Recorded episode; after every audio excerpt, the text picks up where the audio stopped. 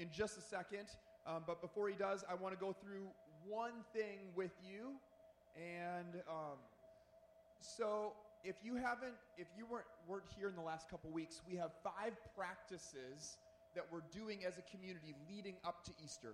And so, on here, if you, you might have this in your Bible or you might have it in your purse, pull this out. Um, so, the first one is the big personal ask. And so, what we're saying is, God, there, here's one thing I'd like you to break through in my life about. Here's one big thing that I, I want to ask God every day, just once a day, leading up to Easter. And so, that is your big personal ask. And so, write it on this, on this paper, and it helps you frame it. We're not going to get compulsive. We're not going to ask 20 times a day. We're just going to ask God one time a day God, would you break in my life or my situation or my community in this way? So that's the first one. The second one is give something up for the next 40 days. And instead of food, we're, we're saying, what if we gave up a judgmental attitude or a critical heart or something like that? What would help you frame your spiritual life in a way? What's one thing that you could give up for these 40 days? The third one is identify and pray for your three.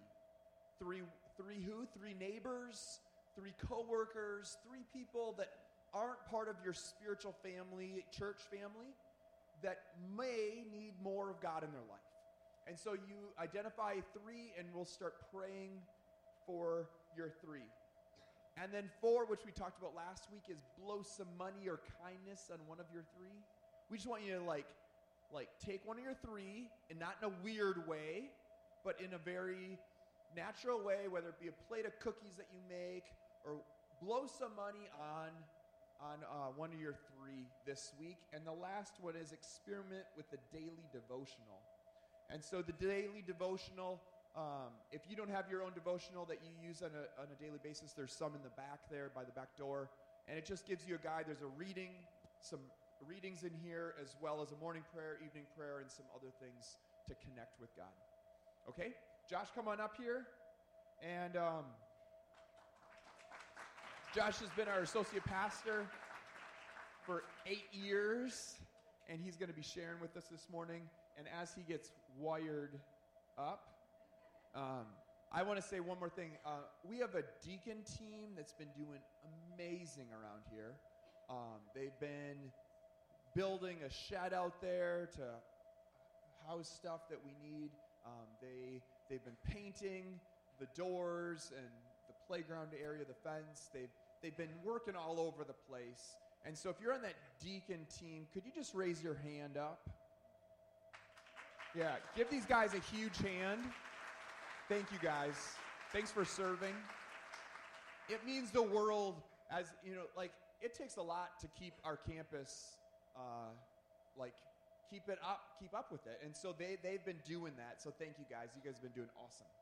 You guys, you ready? I'm I'm trying to just buy some time here. Okay, let's see.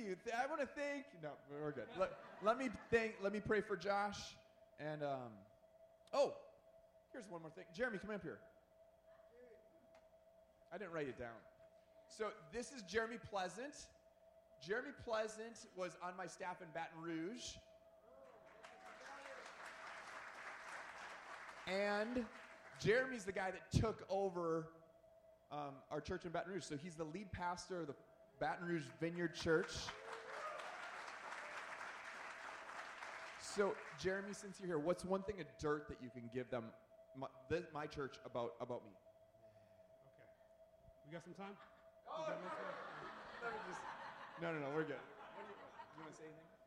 No, I mean, I'm just, I'm, I'm really, really grateful to come and visit today. I'm, I'm actually a California native,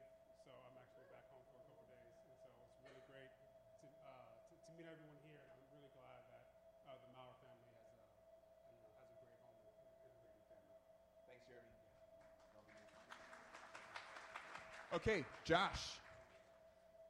Let me pray for Josh.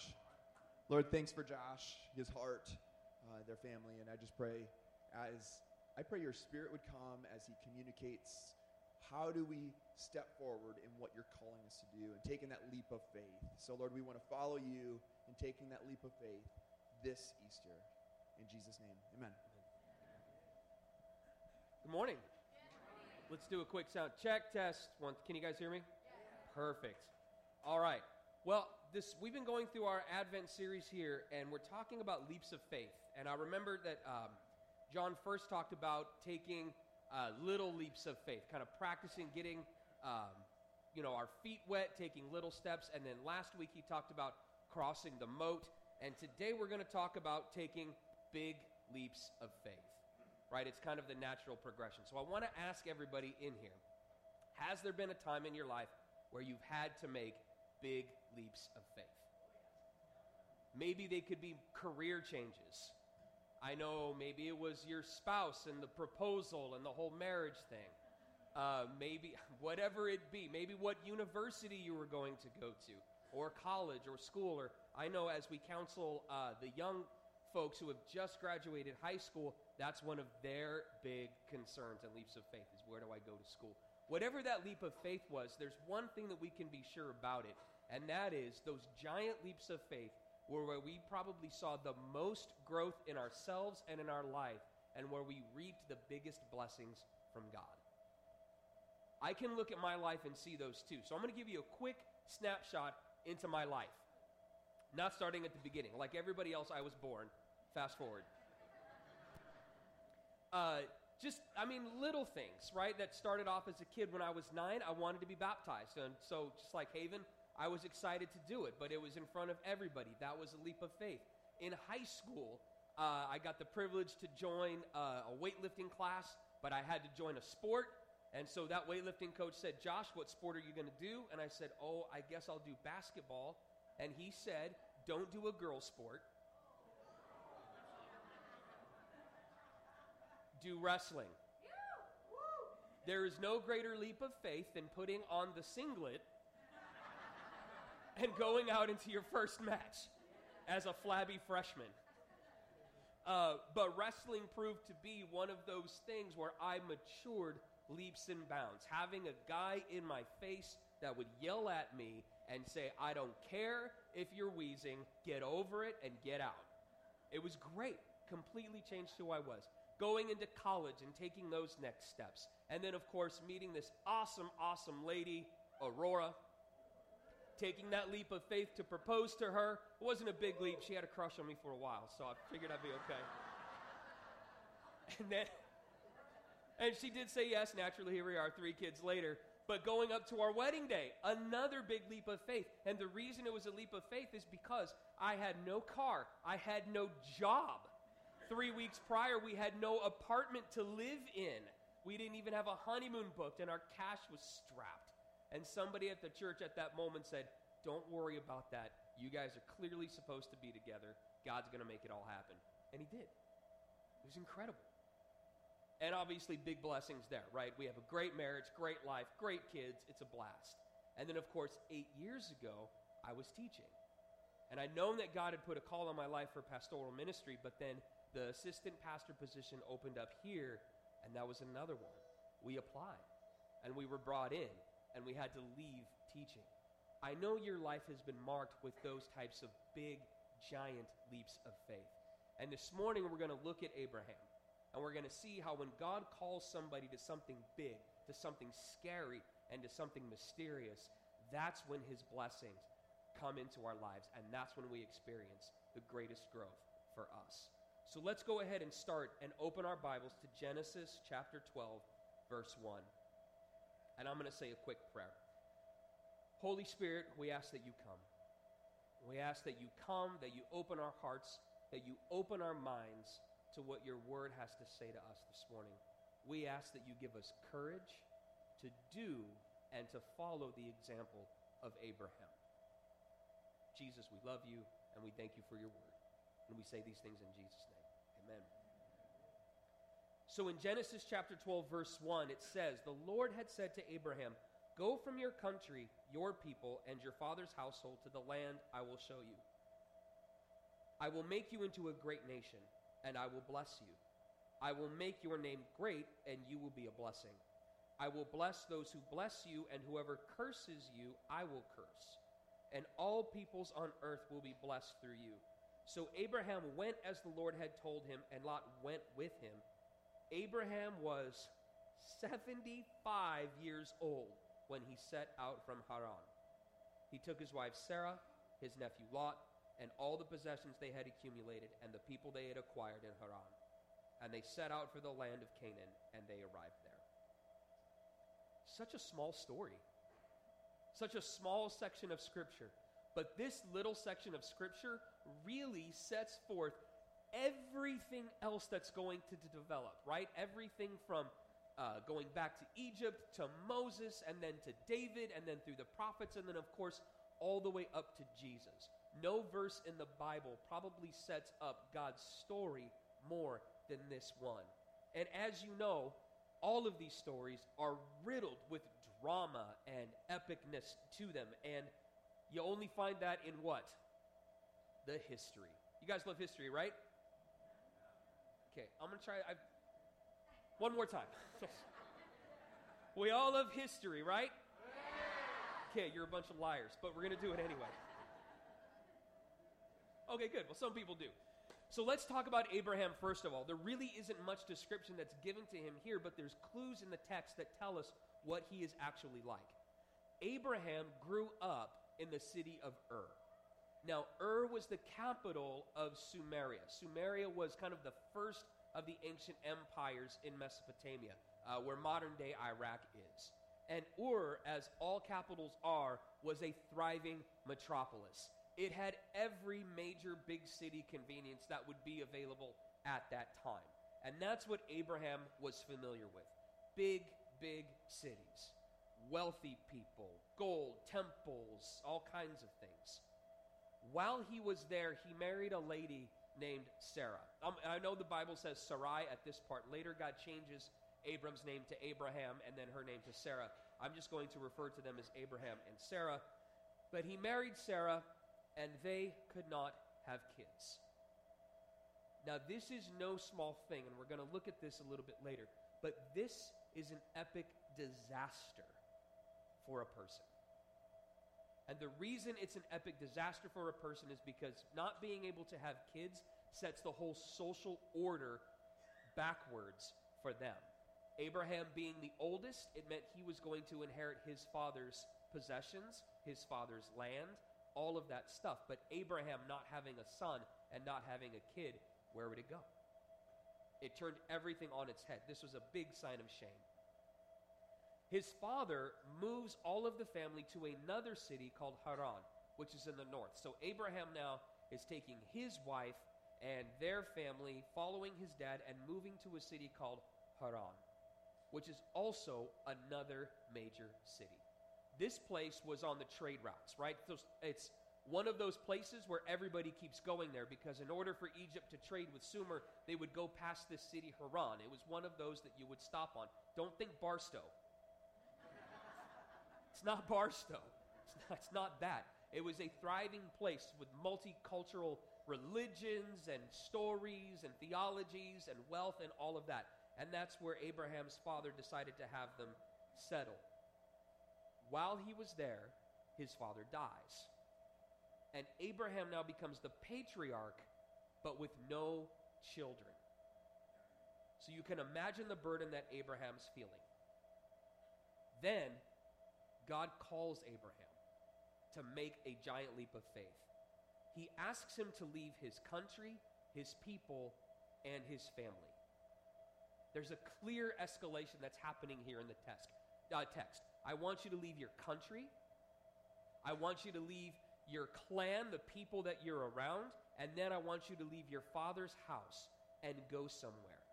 To give you an idea, it would be as if God called one of you and said, I want you to leave the United States, renounce your citizenship, and leave your family behind. That's a big call. If God, I'm going to confess to you right now, if God said to me, I want you to leave the United States, renounce your citizenship, and leave your family behind, I'd say, ah, we're going to throw out a couple fleeces for that.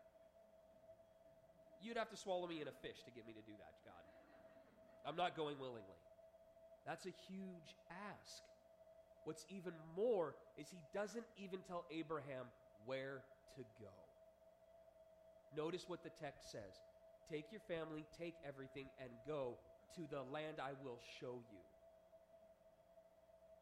So God's calling you, and He's calling me, and He says, I want you to leave America, renounce your citizenship, and go east. How could we do that?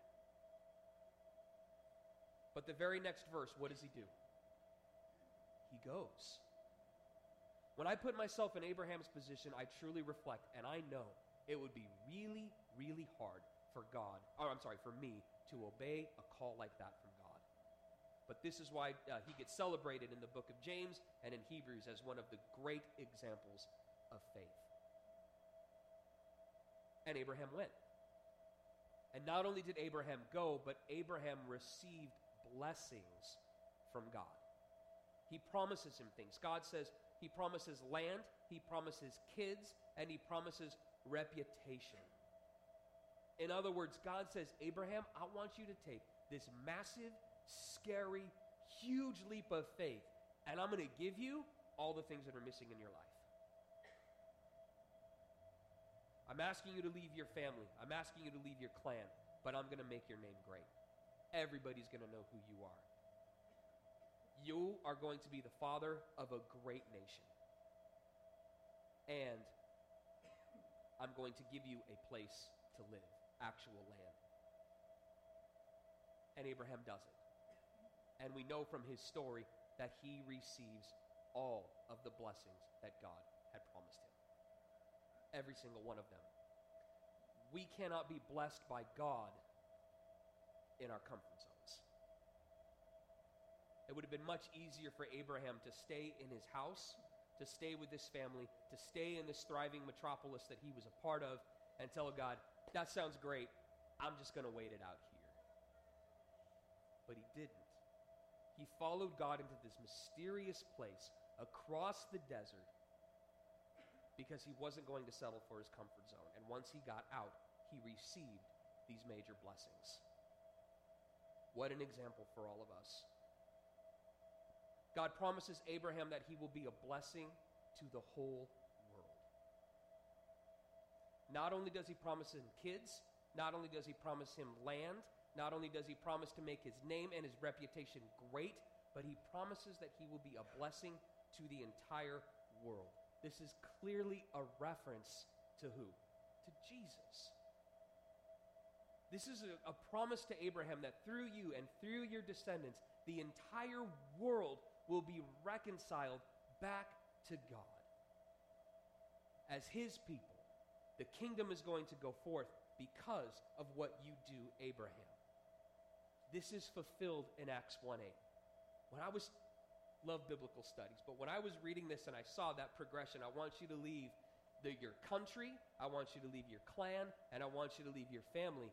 I thought to myself, wow, that sounds a lot like Jesus telling his disciples that you will be my witnesses in Jerusalem, in Judea, in Samaria, and to the ends of the earth. It's almost as if Jesus has this promise in mind, and he tells his disciples that this is the blessing. This is the thing that came from Abraham that would bless the entire world. You leave what is closest to you, what is dearest to you and then you go out to that next step, your next uncomfortable zone. And then you move to the next, right? You move from home, Jerusalem. Then you move to the next place, Judea. And then Samaria. And then the final call is to the ends of the earth. What an amazing call. It's almost as if the kingdom of God is built by leaps of faith and going. What an amazing thing. The kingdom of God is built by leaps of faith and going.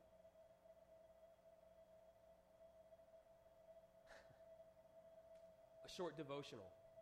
Some of you already know, right, that uh, we're going to be taking a big leap of faith in our lives. I'm going to invite Aurora up here. Yeah, you can clap for her. She's awesome.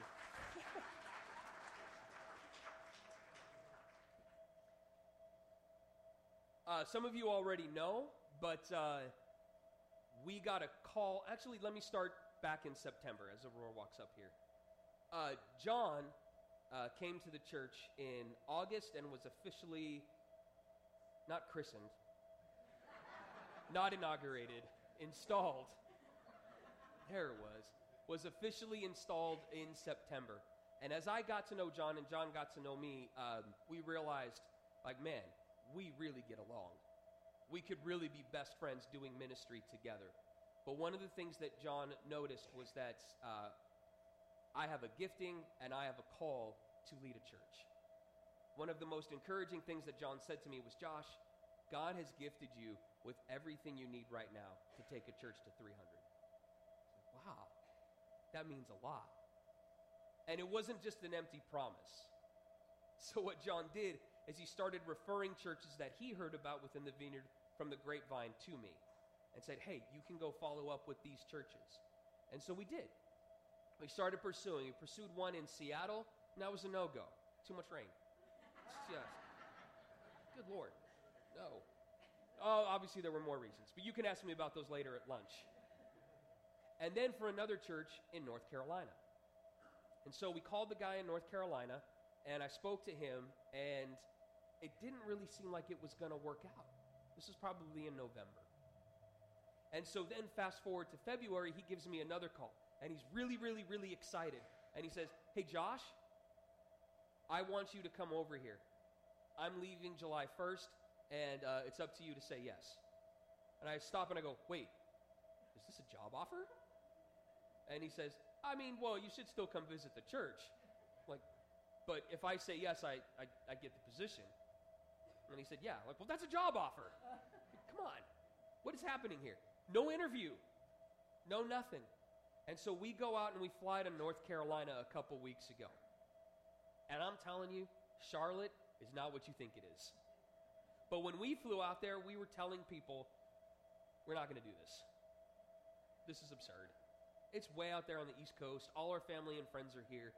We don't feel it. We're just going as a learning experience. That's fair, right? So we got on the plane. I hate flying, not because I'm scared, but because you're sitting like this next to somebody that mouth breathes while they sleep. and we get to North Carolina. We meet the pastor. Everybody's so cool in Charlotte. There's no southern accents. It's the weirdest thing. I was expecting deep fried and barbecued. But no, it was great. We meet the people there. We meet the church. We get on the plane, or we're in the airport. We're eating sushi. Airport sushi is about as good as you think it would be and we look at each other and we say, oh my gosh, this looks pretty good on paper.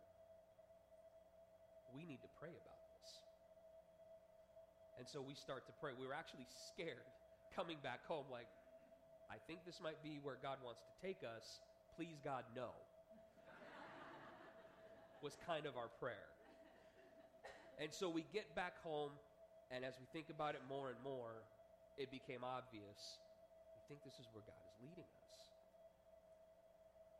And so in my prayer time, I, I set aside, I took out my phone, I turned on worship. It's pitch black at the house because of this absurd time change. And I start worshiping. Now, I can worship in my car and crank that music because I don't have to hear my voice. I can play. Singing is a whole different issue. And I start insecurely worshiping in the quiet of my living room got my Bible. I open it up and I say, Holy Spirit, come. I need to know. I need to know if this is it. And I start reading through the Gospel of Mark. And then I start praying, God, you got to show me. You got to tell me if this is it or not. And guess what he said? Nothing. Thanks, God. Thanks for that. We're talking about moving to the East Coast. Mosquitoes. I need answers. So I go to get ready with my morning, and I'm looking at one of my uh, walls in the house, and I say, you know what? I would love the scripture, as for me and my house, we will serve the Lord. Right? That'd be great for the house. So I open up my Bible, and for whatever reason, I don't go to Joshua 24. I go to Joshua 1 9. And it says, Have I not commanded you? Be strong and courageous. Do not be afraid. Do not be discouraged for the Lord your God will be with you wherever you go. And I went, crap! Gosh, dang it! What is happening? And then I told God, all right, you know what? Whatever. I'm going to put out some fleeces anyway. And so I told some people, like, hey, I've been praying. God gave me a scripture. I'm just waiting for people to confirm that. And I know this is exactly how God was. He said, You're ridiculous. you asked, I spoke. You're not getting confirmations. You've had enough. Suck it up and go. And in Aurora's prayer time, God spoke to her as well. And so Aurora's going to share with you uh, what God shared with her. All right. So with mine, I was like, okay, T line, uh, pros, cons, you know. so I started with all that. And then while I'm at Panera outside with no kids, the wind and the breeze and this beautiful Southern California weather, thinking, okay, tell me no. Tell me no. Tell me we're not going to North Carolina, right? We're staying here. You're going to make things work. Josh is going to teach. We get summers off and relax in the pool with the kids. And then he shows me basically, he said, Haven't I always given you a door to the next thing, not an exit? And then I clearly saw like one of those really ugly green exit signs, but with a big, basically, you know, the, like no smoking sign, but it was like no exit. So I knew that was teaching, even though that would be great. He was saying, mm that go through the door. And the door was North Carolina. And just like Joshua was like, crap, we're going to North Carolina. so that's, that's what he spoke to me. So, in short, we're going, going to North, to North Carolina. Carolina. and it's, it is the weirdest thing because we're not excited. No, that's not true. Okay. We totally are. There's some excitement. It's bittersweet. It's bittersweet. So this is kind of probably the reason I chose Abraham is because we probably feel something quite like that. Okay, God, I've heard you speak. I see the blessings. I see the growth. I see it all right there in front of me. But I'm not sure I want to leave my friends, my family. So we're going to a place where we don't have any of that around us. Now, I know we'll make friends. Aurora's great. She helps me with that. But our family's not really near us. It's scary. And so we're looking at our lives and going, oh my gosh. And we knew they would be mad at us. Who? Our family. Oh, yeah, our family's not happy. Not happy. Pray for that. But where God has taken us is to a place where, okay, it's time to take your big leap of faith It's time to step out into blessings that, we have, that I have promised you. And He's calling us to a place of discomfort. So, how can we all apply this to our lives? You can stay up here. You can. Okay. Let me give you guys some practical tips on all this. Aurora and I didn't just simply make a big decision because we felt like making a big decision. We've window shopped in the South and in Texas and all that because you can get a mansion for the price of a shanty out here in California. And so we window shop and we drool and all that over the big houses, but it was always a joke. It was never really real. And so we didn't make this decision lightly. Instead, what we did is we applied what I would call the three seeks. The three seeks. Now, these three seeks are not intended to be done one after the other. It is not a three step process to find answers. It's not that. These are things that we should all be doing when we know that we're going to be moving into big leaps of faith. The first is seek God. Seek God. We already shared about how we did that. We did it through worship, we did it through prayer, and we did it through Scripture. And sure enough, God spoke to us. The other thing that I would recommend that everybody does is to seek counsel from godly and older people in your life. Proverbs tells us that there is a safety in a multitude of counselors. And so, to give you an example of how I did that, is before we flew to North Carolina, I went out to meet with different pastors, both within the vineyard and without the vineyard. I talked to people that were encouraging, that said, hey, you should definitely go check that out. Oh man, Charlotte's a cool area and then others that said, I wouldn't do it. One even told me I wouldn't touch it with a 10 foot pole. And another one said, Ishmael's a tough baby to have. Like, gee, it was harsh. I would think any baby's tough to have, but that's just me. we sought people out on both sides. Some that were they were all godly, they were all older, and they would tell us, "Now this looks good," and then some would say, "Oh, I would be careful."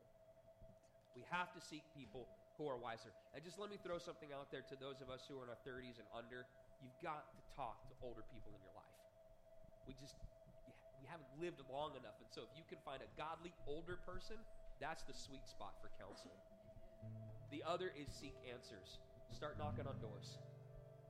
Explore the opportunities that are right there in front of you because you don't know what God is going to do.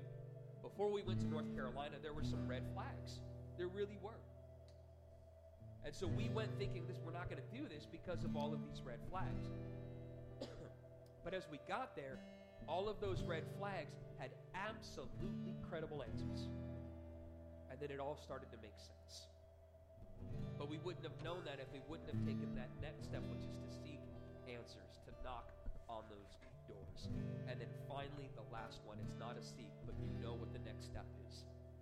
You've got to obey where God is telling you to go. You've got to listen to Him, and you have to take that step, that big leap.